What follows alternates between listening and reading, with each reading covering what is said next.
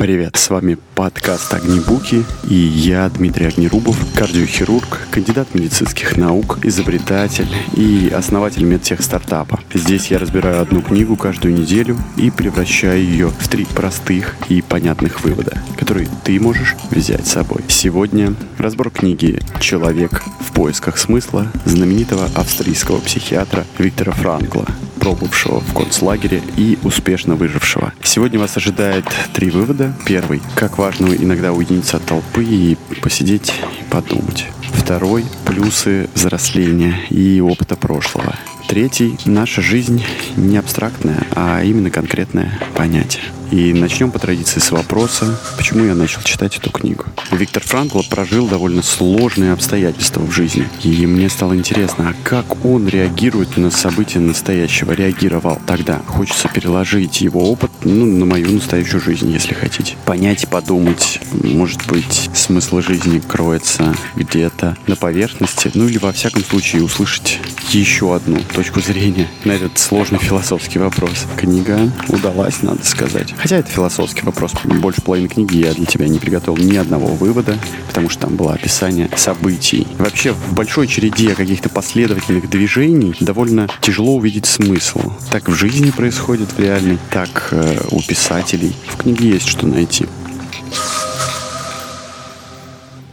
Начнем мы с пролога и категорического императива логотерапии, который предлагает как раз Франкл. Терапия смыслом. Живите так, как будто вы живете уже второй раз. И как будто вы совершили в первый раз ту же самую ошибку который собираетесь совершить сейчас. Как тебе? Ну что, первый вывод? Конечно, иногда бывало возможно, даже необходимо уединиться от толпы. Хорошо известно, что в вынужденной совместной жизни, когда все, что делаешь, попадает в поле чужого внимания, может возникнуть неодолимая потребность уединения, по крайней мере, на короткое время. При этом заключенный жаждет побыть наедине с самим собой, со своими мыслями, хоть капли частной жизни и одиночества. Да, а ведь кажется, что всегда нужны люди. Кто-то говорит, что интроверты, например, не нуждаются в людях, экстраверты, наоборот, нуждаются. Но, видимо, если ты всегда находишься с кем-то, при этом невозможно подумать, посидеть, а что тебя волнует, наверное, это критическая ситуация. Хотя я знаю много людей, которые, наоборот, желают и хотят а, проводить время с другими людьми, боятся, не хотят, скучнее, когда они находятся наедине с самим собой. А мне кажется комфортно всегда посидеть, подумать. Вот и сейчас я пишу подкаст, когда мои друзья пошли гулять.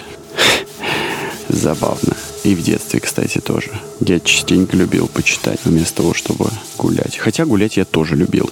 Что уж греха таить. Ну что, второй вывод. Невозможно определить смысл жизни вообще. На вопросы о смысле жизни никогда нельзя отвечать огульными утверждениями. Жизнь не является чем-то абстрактным и неопределенным. Это очень реальное и конкретное. И задачи ее реальные и конкретные. И именно они составляют судьбу человека, которая различна и уникальна у каждого. При этом ни одна ситуация в жизни человека не повторяется, и каждая требует своего ответа. И тут философский, философское рассуждение о том, что вот есть люди, которые могут помочь определиться с жизнью, э, менторы разного рода коучи, которые помогают определить смысл жизни. Но он же не вообще, он не одинаковый у всех. У каждого есть свой смысл. Я не знаю, как-то это все звучит, свой смысл. Господи, а может быть, с одной стороны, мы совершенно точно не уникальны. И к 30 годам это становится особенно понятно, когда, если уж до этого момента можно было верить в то, что есть какие-то уникальные у нас черты, у меня, например, что я там смогу что-то добиться, то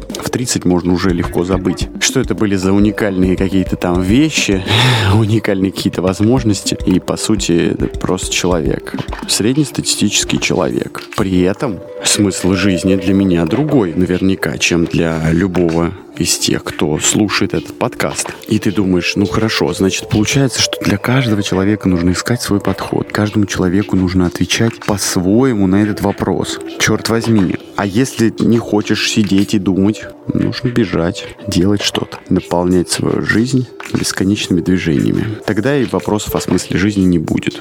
Хороший тоже вариант, мне кажется. Третий вывод по поводу ожидающих возможностей для старого человека. Он скажет «нет, благодарю вас». Вместо возможностей в моем прошлом уже есть свершение. И не только реальность выполненной работы и пережитой любви, но и реальность мужественно перенесенных страданий. И именно своими страданиями я особенно горжусь. Это те вещи, которые не могут вызвать зависти. Уже из этого понятно, что нет причин испытывать жалость к старикам. Скорее, молодые должны им завидовать. И ведь это правда, потому что у взрослых, у старых людей уже есть заслуги. Есть ситуации, которые они выстрадали, которые они пережили. При этом ведь, а сможем ли мы пережить с такой же стоичностью, с такой же уверенностью и непоколебимостью ситуации, которые будут перед нами? Мы сможем вообще не отвернуться, не испугаться, а пойти вперед. Те, кто прожили уже, могут этим похвастаться. Хотя да, у них меньше будущего, чем у нас. Ну, в абсолютном исчислении времени.